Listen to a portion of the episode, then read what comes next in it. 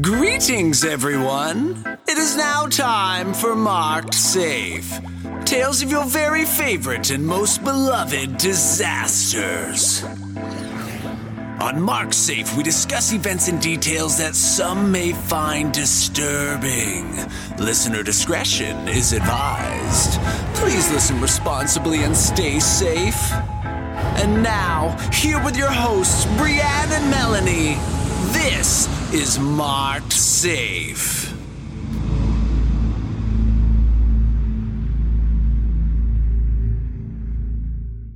Hello. Hey, bestie. How you doing? Well, I'm doing okay, but um, we may be having a pillow throwing situation today. So if you hear snoring in the background, my poor dear girlfriend is very, very sick. Um, so I was going to Oh, tell you earlier, no. then I was like, actually, I should disclaimer this in general. Um, she is sick and she's in bed and she's like, maybe I should get up and drink a monster right before I start recording.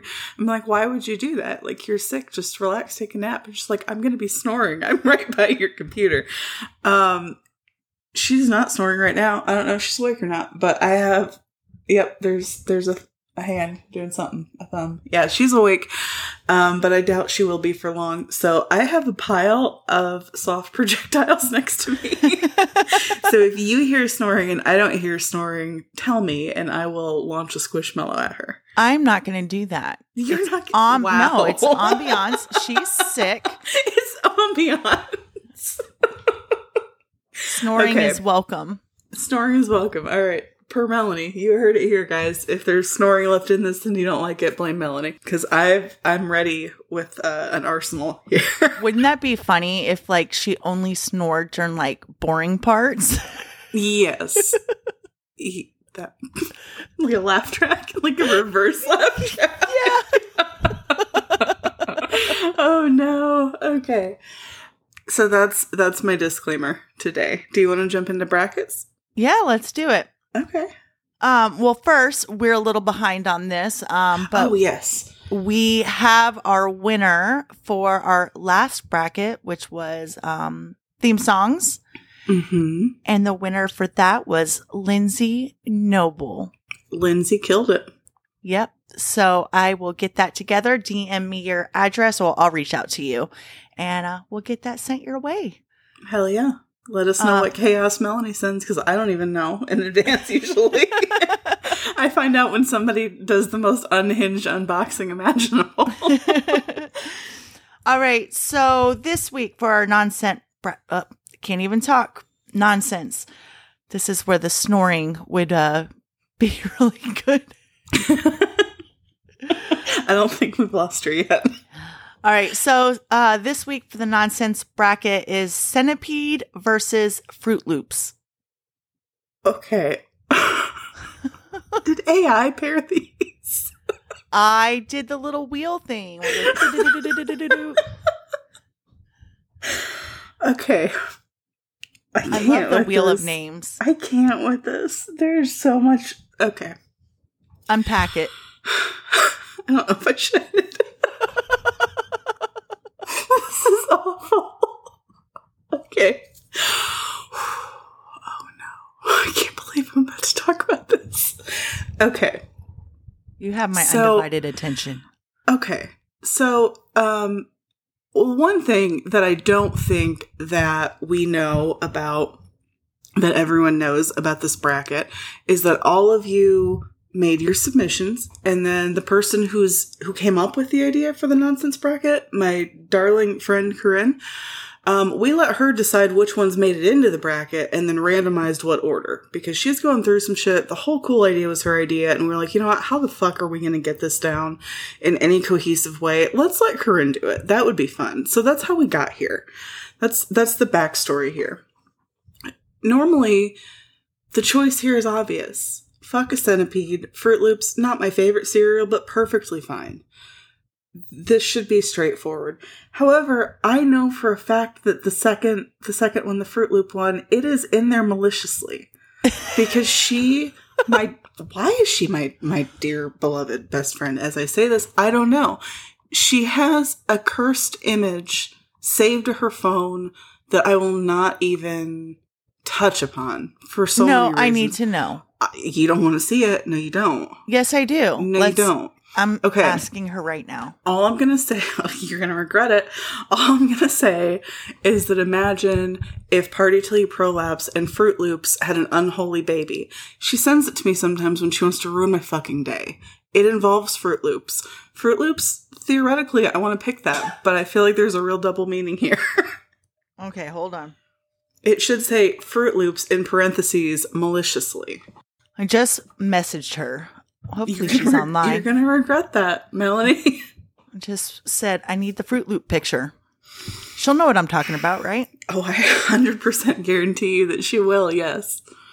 But for those of you who are aware that Corinne is in Horrible Ghouls and who are also in Horrible Ghouls, I cannot recommend strongly enough that you not do the same. There's no Oh. content warning strong enough.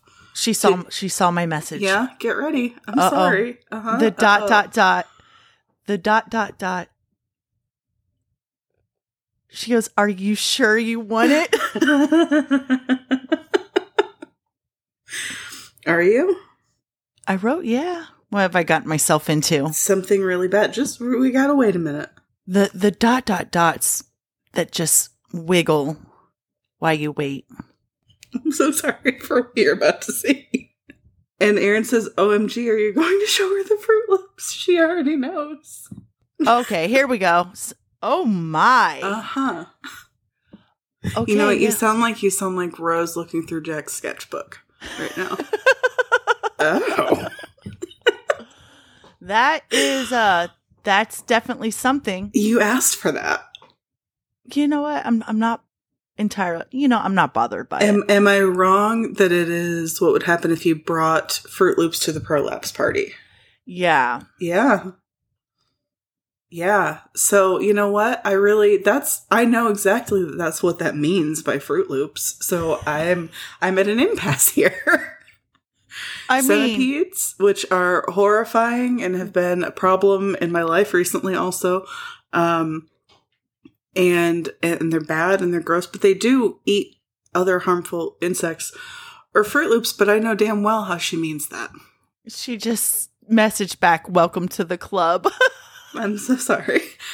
Um, but you know what? I don't. I, I'm not going to indulge her. I'm going to say Froot Loops in in the normal way. Froot Loops in a wholesome way, Melanie. yeah, but that's No. not what came to She mind. She, you know what? She Are you can't- taking Froot Loops back? Yes, reclaiming my Froot Loops. she can't have this. Okay. All right. Mhm. Well, Froot Loops it is, I guess. Froot Loops with trepidation. oh, she just sent it to me and said, "In case you forgot." Cool, cool, cool. Oh. I hate my friend. What? Friends like this, who needs enemies? Okay, You picked us. You picked I us. I did, and you guys all get along so well. Mhm. Um, so would you like to tell us a tale of woe?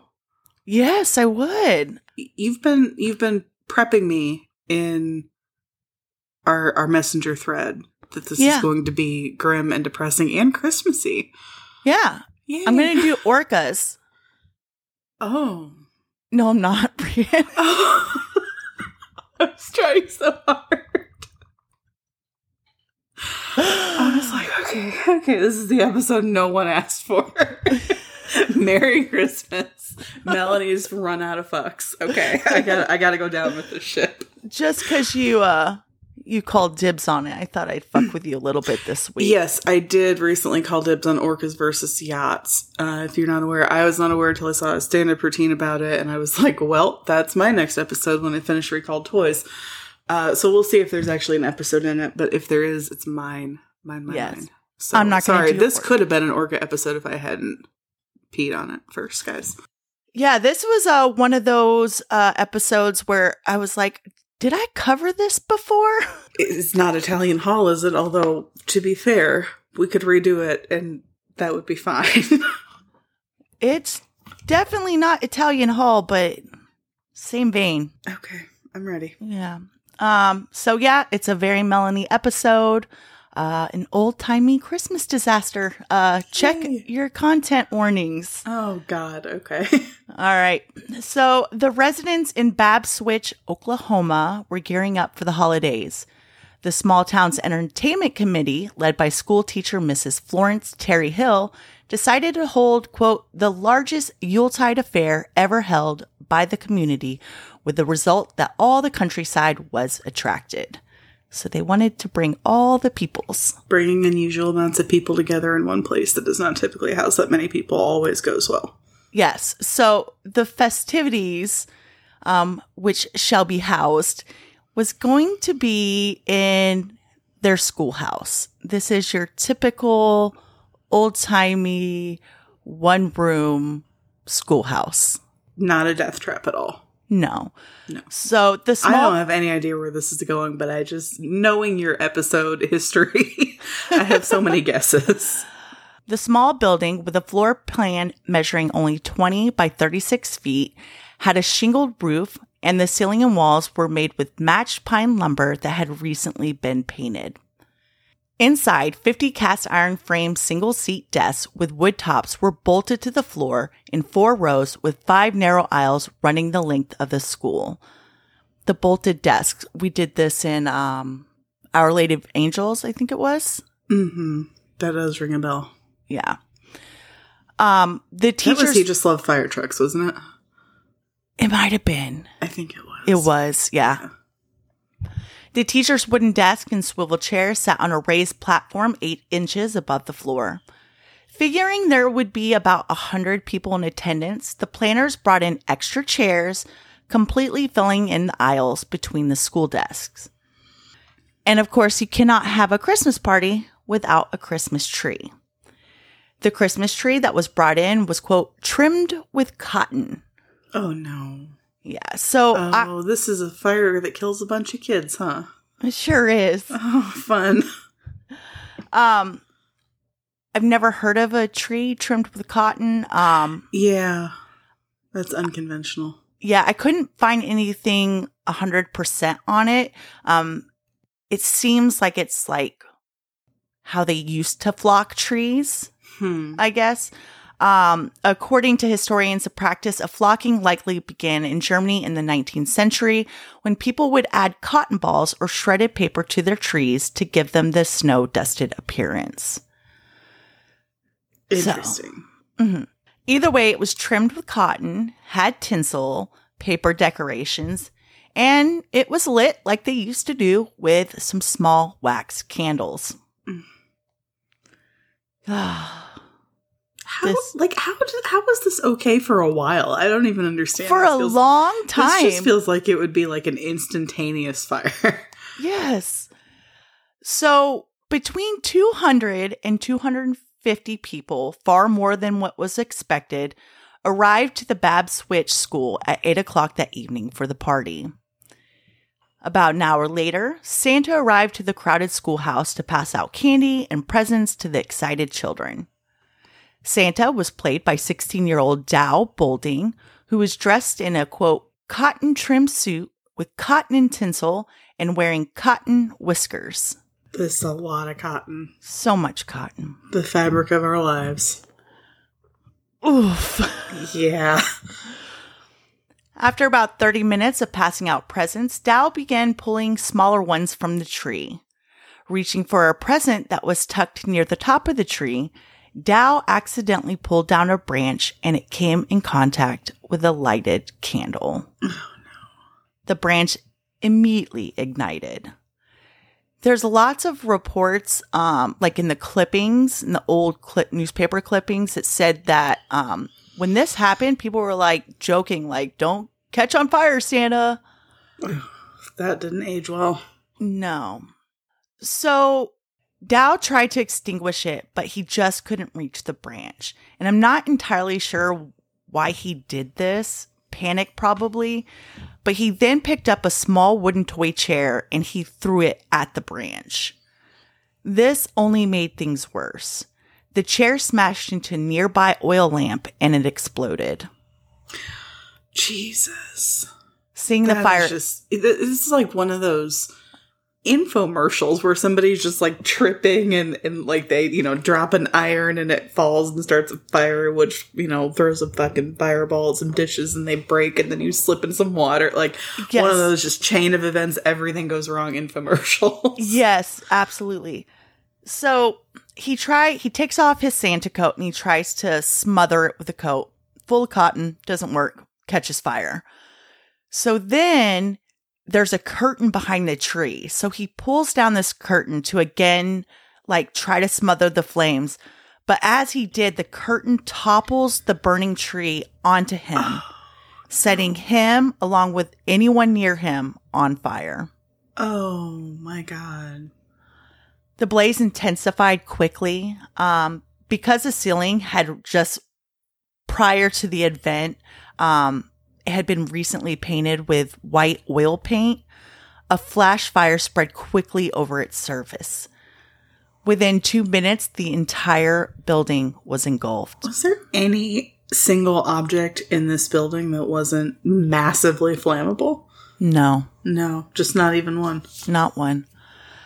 The panicked crowd tried desperately to get out of the building. Some children who were taught in school to crawl to the exit during a fire would become trampled by those who remained upright, which is horrifying. Awful. And can you imagine for those kids? They're just doing what they were taught, you know?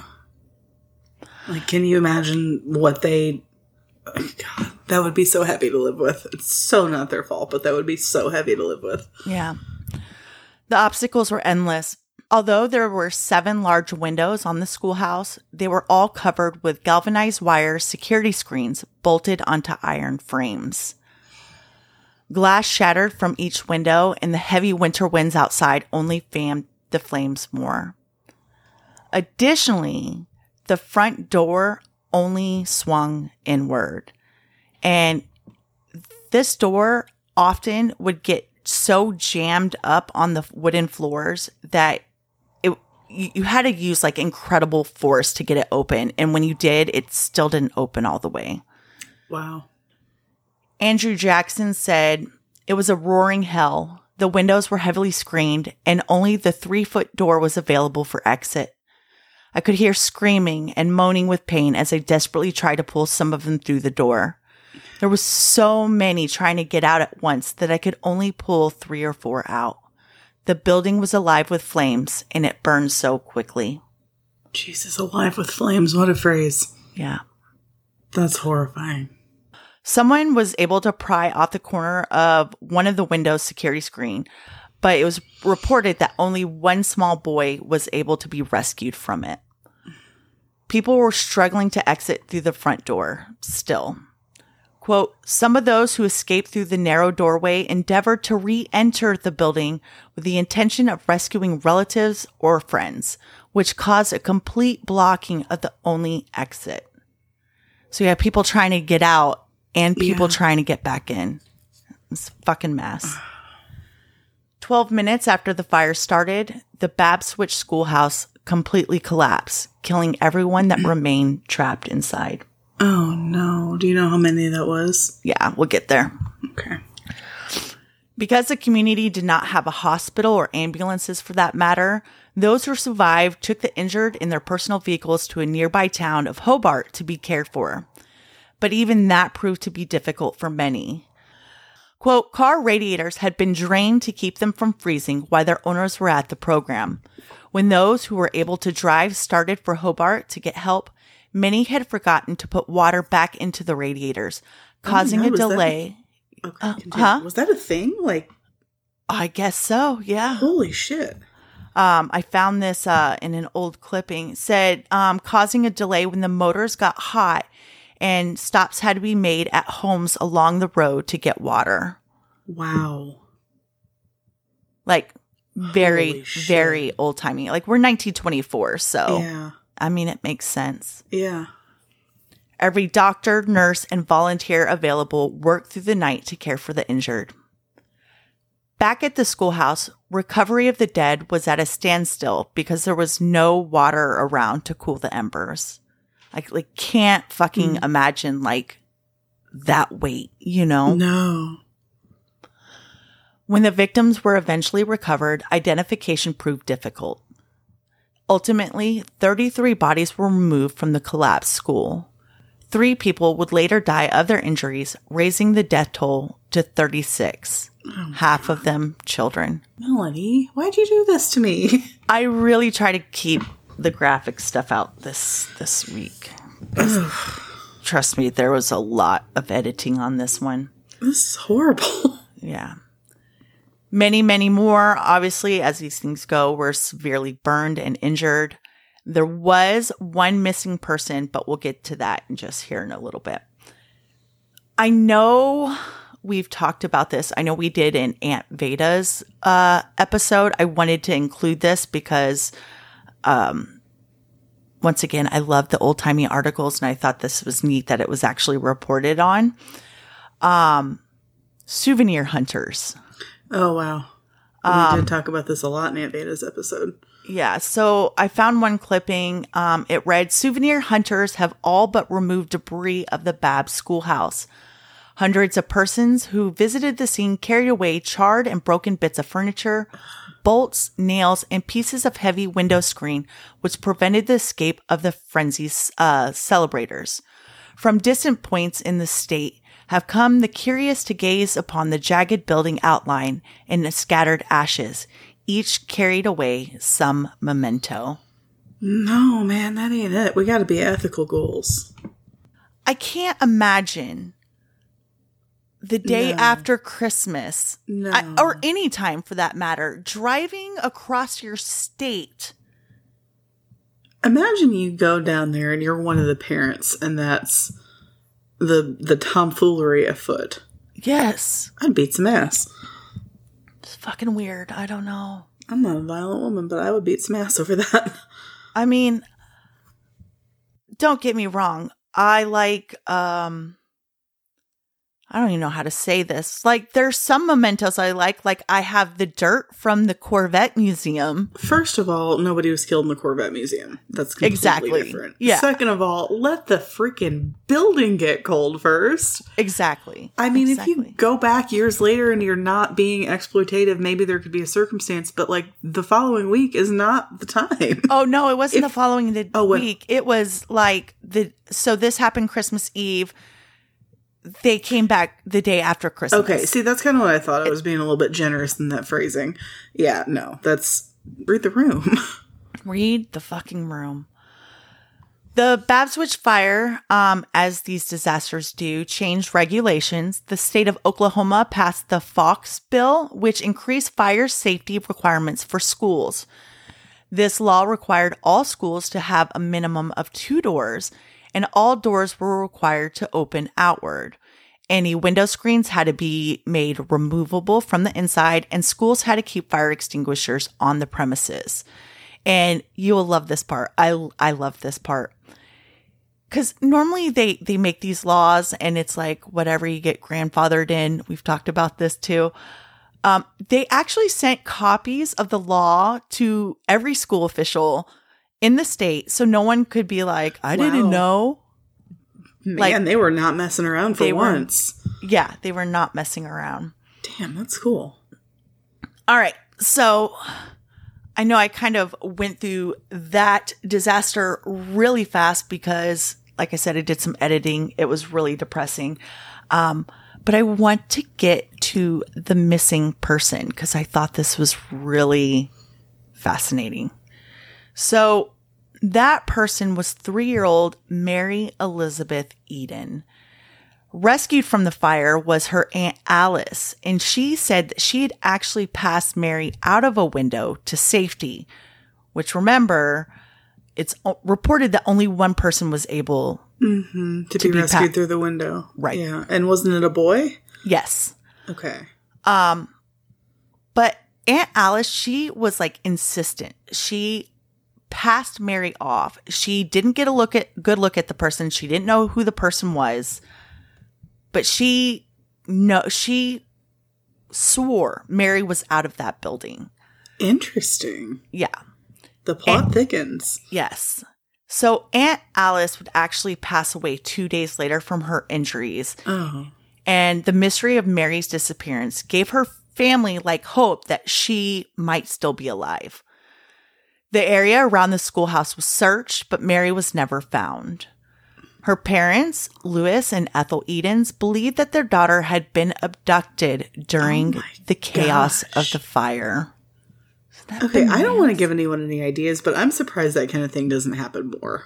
I'm sure Like it does. opportunistic things. There was a story. I'm gonna cover this someday. I haven't for reasons that will soon become apparent.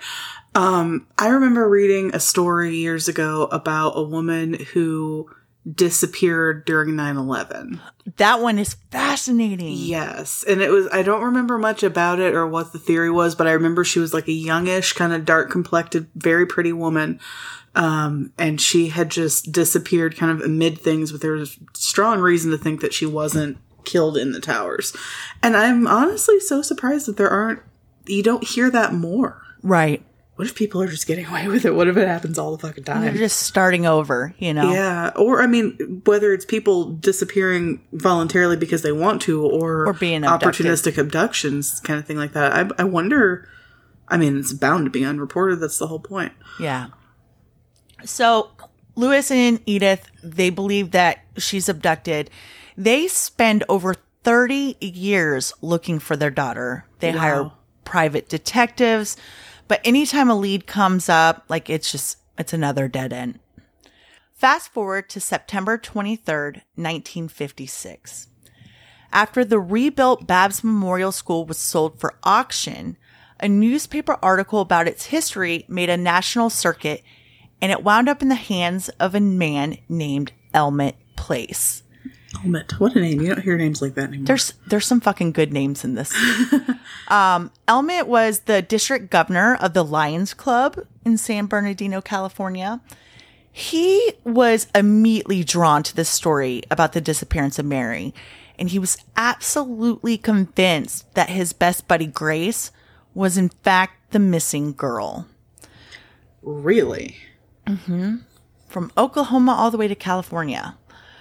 So Grace had confided with Elmet um, that she wasn't convinced her family was her family, like biologically. Like it just, she, I've seen it mentioned, like she, it didn't feel like home to her, which is a weird phrasing. I don't know. Yeah. So you get the Lions clubs all over. They're all, you know. So Elmet, he reaches out to another Lions Club member named Wayne Fight, asking if he can get more information on the Edens. So Wayne reaches out to Betty Reynolds. Now, Betty was Mary's sister, but she was born after the Babbs Switch fire. She had grown up watching her parents desperately search for her sister.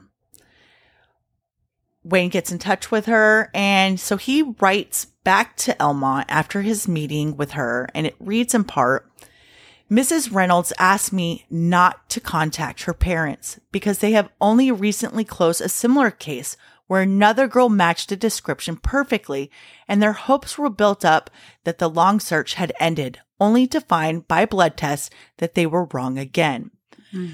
Mr. and Mrs. Eden have carried on a constant search since the night of the tragedy. They've had detectives working on this case off and on since that date. They have turned up many finds that they thought were the real thing until some small detail dissolved the whole case. So Betty's like protecting her parents, you know. But I mean, it's it's. Gosh, I don't know because it's like if they've continued the search for all this time. I mean, what's the point if you're not going to follow up on potential leads? But I mean, I, certainly not my business. I'm not in the situation to know what a person would want to do. But it's like, I mean, if they're looking though, Okay.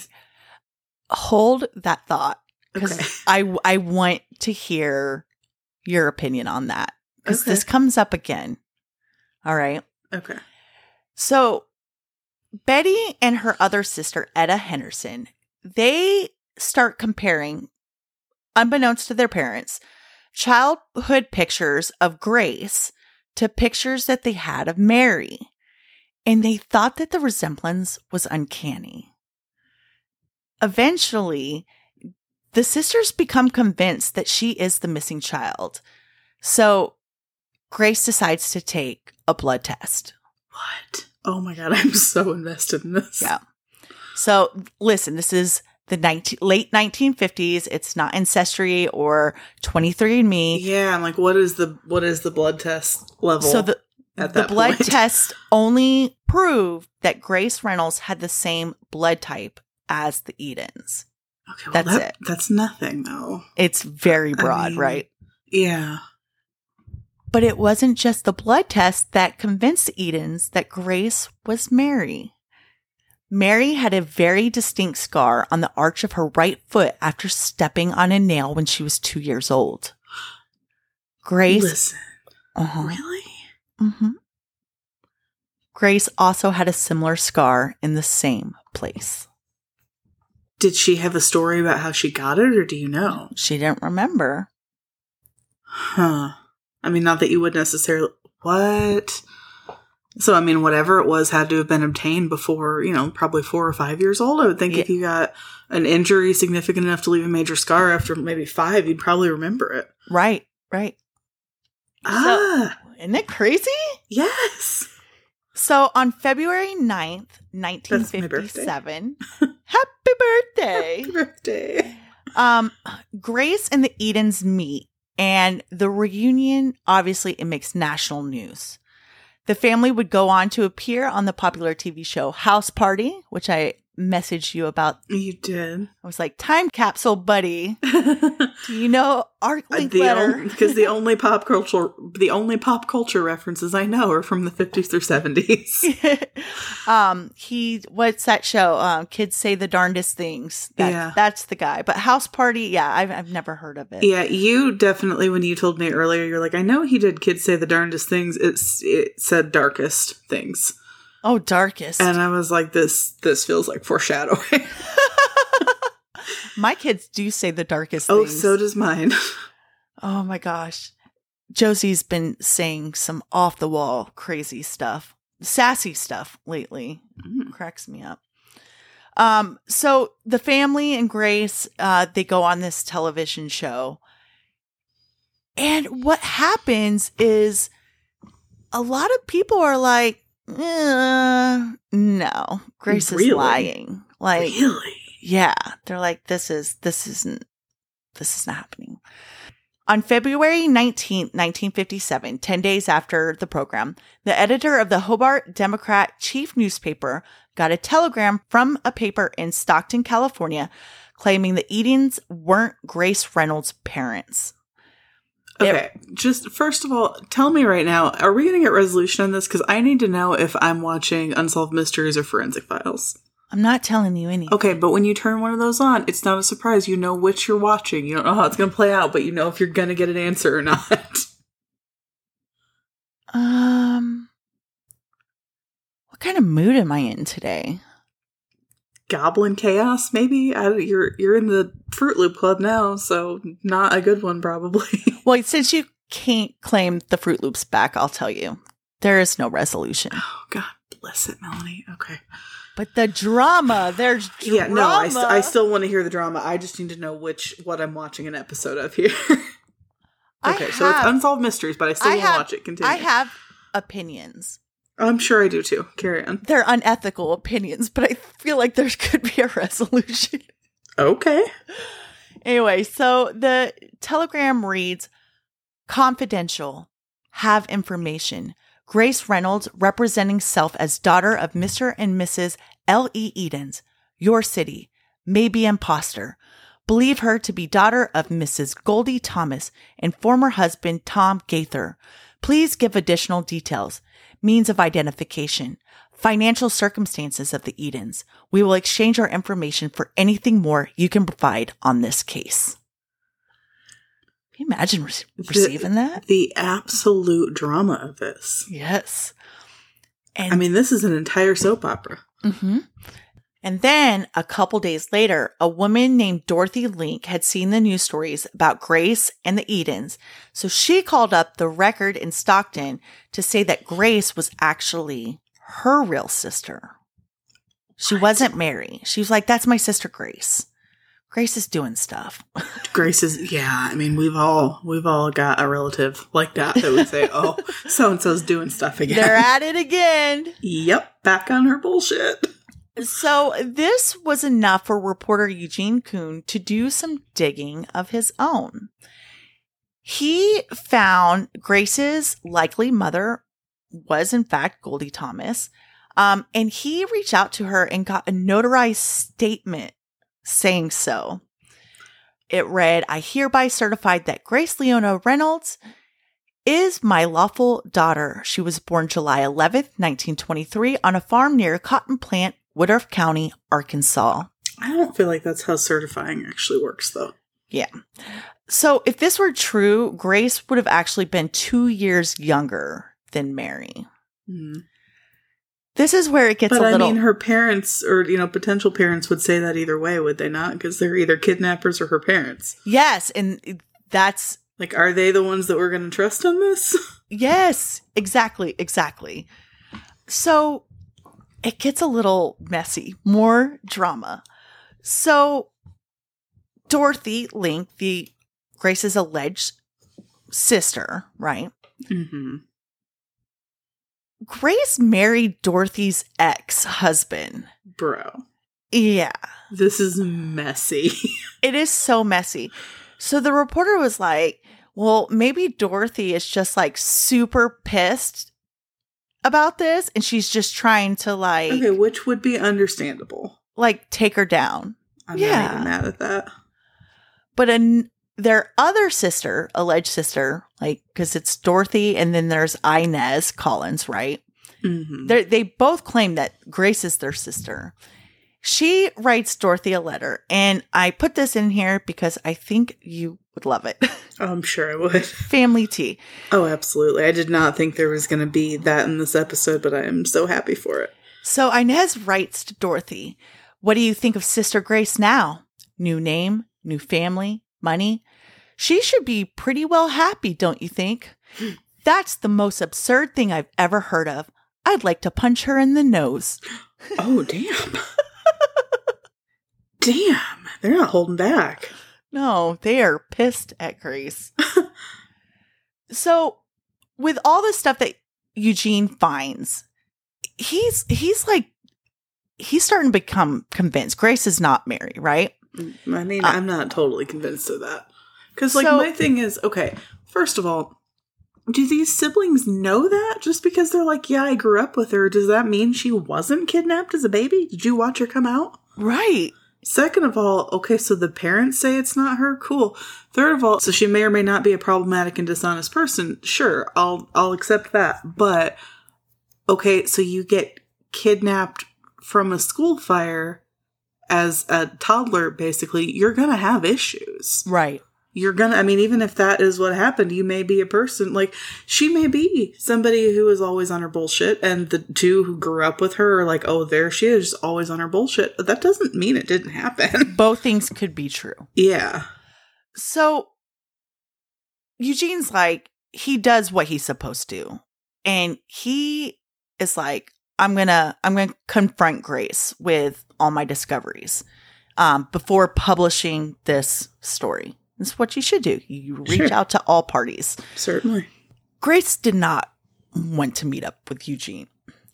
In a telegram, Eugene wrote back to his paper that Grace, quote, plans cons- to consult attorney before making statement. Quote, Okay, I well, that's can't, smart. yeah, quote, I can't make any sort of statement at the present time, she said. Ask whether she persists in claim she's Eden's daughter, replied, I'm not claiming nothing yet. Okay, well that's a little weird. hmm Hold story until Wednesday. May hear from her tomorrow. That last line is weird. It is. Yes. So, even with the so called damning evidence that Grace was, in fact, not Mary Eden, the Okay, I don't think there's any evidence other than some people saying talking, yeah, some things. the story there was two papers that were going to publish the story about it they never get published so the owner of the hobart newspaper a man named ransom hancock Are you kidding me? His name is Ransom. That's perfect. I love it. That's everything. Ransom was personal friends with the Edens, and so he decides that he's going to give them a heads up about the story before publishing it. So he shows the father, Lewis, and Lewis is like, You got to kill this story. Like, you can't publish this. Okay, why not? It wasn't because he didn't believe it. He did believe that Grace was not Mary, Hmm. but his wife, with all her heart, was like, That's my daughter. I mean, just let her have it. That's exactly. Just let her have it. Like, who are you even hurting at that point? he didn't I want to break her heart again, you know? Perhaps, like, worst case scenario, I guess, you've got a mother who was less tormented than she was and a con artist who's getting what she wants. Right. Okay. I mean, Yeah. I mean, I don't, if it doesn't sound like there's really any proof that it is her, but it, I don't think there's any proof that it isn't her either. Right. So Ransom was like, I'm going to kill the story. Like, you're my friend. Like, I get it. Which I think is super cool because he didn't have to do this. is a No. juicy story, right? It is, yeah. So the story was put into his safe where it stayed for more than 40 years. Oh my gosh. And that How was did it? Okay, you're going to tell me. Yeah. That was until Ransom's son Joe decided not to let sleeping dogs lie. That's a little shitty of him, maybe. Yeah. He ran the story on the 75th anniversary of the Babbs Switch fire. Lewis and Ethel had since passed away, but Joe did ask permission to publish the story from both of their surviving daughters, Betty and Etta. Okay, well. And Betty and Etta, they at first did believe that Grace was their sister, but like over the years, they were like, "This is this is she's not our sister. This is not adding up, right?" I just wonder, like, what. I don't know. I just want the details. I want. I want to know exactly what did and didn't resonate for them. Yeah. So Joe said, quote, "We decided that now is the time to tell it. Some of the people here through the years have questioned Grace's story and are suspicious of it. Every time there's been an anniversary, like the 50th, it comes up. It's time to get that missing baby deal put to rest. It's over. Now everybody will know for sure." Hmm. So, in response, Grace, who had since changed her name to Mary Eden's Grossnickel, said, I really don't care what they think. It just bounces off of me. There was too many things that proved out before. She said that her younger sister, um, Betty, was just jealous of uh, the attention that she was getting when she was reunited with the Edens because, I mean, they made I national mean, news. that There's- tracks. you Yeah. know? she said, My younger sister, she just fully and totally and completely accepted me too until the new wore off. Okay. I mean, you know, I've I've been on about 15 different sides of somewhat similar scenarios with Yeah. you know, family reunifications after adoptions and and just just so many things like this resonate personally. um what is your opinion on this? Okay. My opinion. Back to unethical. Okay, yeah, tell me your unethical opinion. so, Mary Eden's Grossnickel, she passed away in April of t- 2008. Till the day she died, she claimed she was the real Mary Edens, right? Mm-hmm. Listen, they've all had kids, there's offsprings. Okay. How, I mean, I- is that even unethical if the people involved, like, somehow this is going to get put together eventually? Can't we just get some DNA tests done? Easy peasy, Yeah. lemon squeezy. I know people, I don't know, I just feel so. Yeah, I mean, that's the other thing. Like, I, I did the whole 23andMe thing with my dad and, you know, surprise siblings and navigating those relationships and stuff. So, like, this story, it, it, it hits home more than one might think for such a wild ass story. Um, what's your gut feeling? My gut feeling. Um I don't know. There was there's just there's so many accusations flying around. Um, you know, the sisters were like she was embarrassed of her childhood, you know, that she came from a poor family. Mary did write a book in the 80s. Really? I would like to get it. I'd like to get my hands on it. It's 50 bucks. I, I don't have that to square away during the holidays. You know what I mean? Yeah. Um, you know, because they're just used copies out. You know, so it's hard to be like, was she grifting? Was she trying to make money off of this like sensational story, or like is this her truth? I, I don't know. Like the optimist in my heart wants to be like, I hope it's Mary, but then I'm like, well, fuck, that's really shitty that like she spent her whole life like kidnapped and like her life was Yeah. not easy. No. I don't know, man. I mean, there, I like, I would really want to know, I mean, all the little details, because you know, if you knew every single detail about that case, it would be some little trivial thing that clinched it for you. Right. That would be like, okay, you know what? You can't, you, that, no, there's no squaring that away. I can't reconcile that. Because of that, I think it's this. And I mean, who knows what that thing would be I in either think, direction. My I gut do thinks think the her. scar. yeah, my- bananas. My, my gut feeling thinks it's her. I don't know. I don't know. I'm just like my kid also has a distinctive scar, and I keep thinking about it, and I'm like, I would know that. I would always know that. There's no way. And then it's like, you know, the father doesn't believe it, but the mother does. And I, I feel like there is being a mother, like you, you, you have Mhm. that connection. Yeah. See, and I'm I'm stuck on that too because I'm like, would you know if you didn't see your child for many years and they were a toddler? You know, would you look at them and know? I I mean, obviously, as a mother, you want the answer to be absolutely no matter what. Right. I- that's probably not true. But remember, there was photographs. She had childhood photographs. yeah, but I don't think that you could reliably match a person to their childhood pictures with that much accuracy. I mean, some people Between two children's pictures?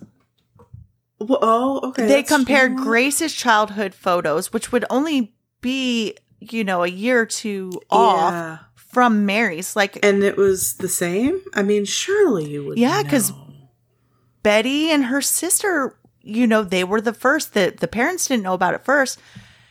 Betty, who's like, okay, you know, she's not my sister now. She's the one that that got this ball rolling. She's like, okay, I believe it. Yeah, they they look the same, you know? I kind of think it's her, but I mean, I just I want to know every single little last trivial detail.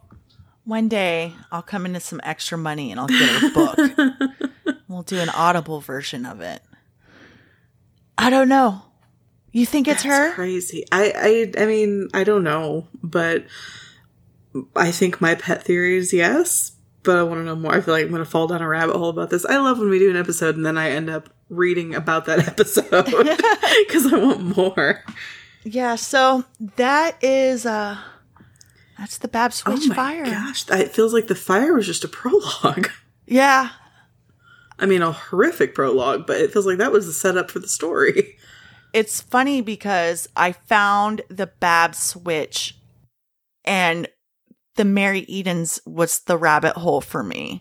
So Yeah, I edited I a lot figured. out. Yeah. Yeah, because you mentioned there being a rabbit hole that you wanted to spend more time on, and then as soon as you started on that, I was like, "There's the rabbit hole," and it was better than I imagined it might be. Yeah. that was crazy. Yeah, so good with that. So the the school was rebuilt. Um, it's no longer there. That's been torn down. Um, they do have, uh, I, I believe they have like a, a headstone out there um, with the victims' names and everything, like a little park bench and stuff. Yeah, Bananas. That is so sad, but that the subplot is the most fascinating thing I've heard in a long time. I feel like I'd listen to a, a long form, multi part, deep dive podcast just on that. So, disaster relief. Yeah, let's do it. All right, I can go first since you've been telling us terrible things for an hour. Um, I am incredibly late to the bandwagon on this, but I have just now um, joined the Wordle cult. Oh my, you are late. I am very, very, very late, and I always thought it looked so stupid. And to be honest, I always found it rather annoying when people post their shit on Facebook. I mean, it's whatever, but I always kind of roll my eyes. Um, and I never had any interest, but I do do the New York uh, New York Times crossword puzzle every day.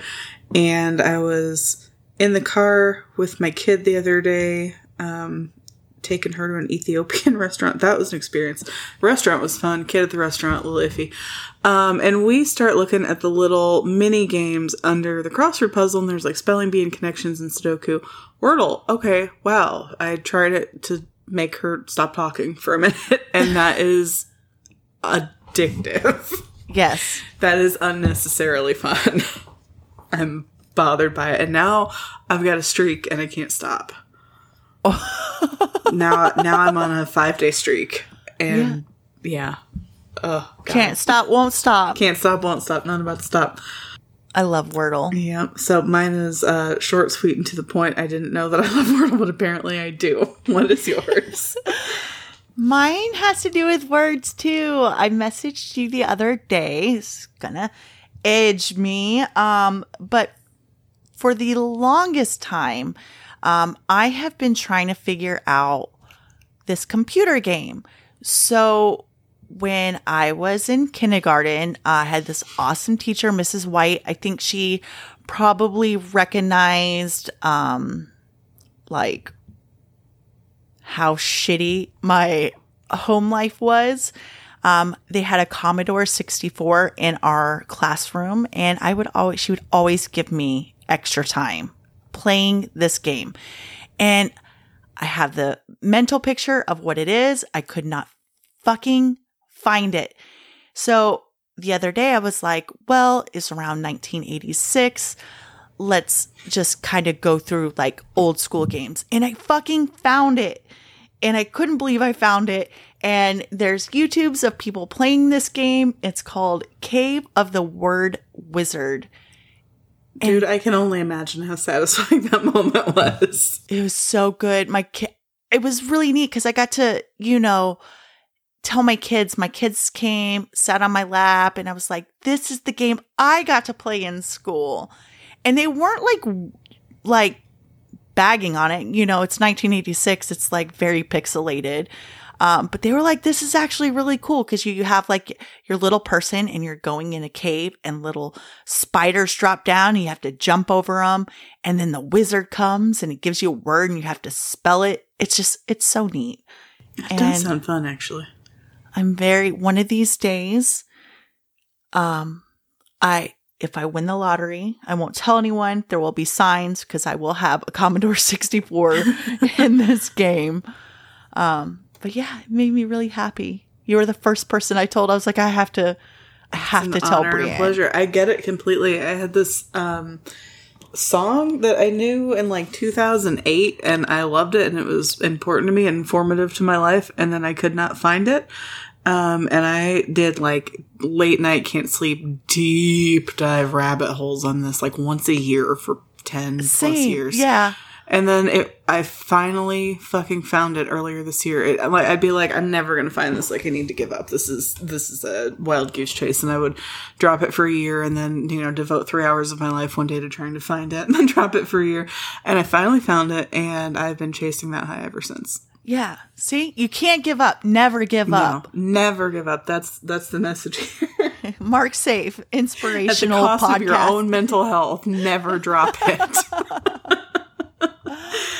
Uh, well, that was awesome. well, that was a hell of an episode. yeah. Let's uh, let's get some.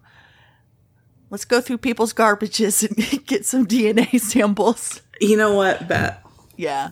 It's it's the season of justice. It can be the season of putting this to rest as well. Yes. Absolutely. All right. Well, I guess until next time. Sweet dreams or no dreams. Sweet dreams or no dreams.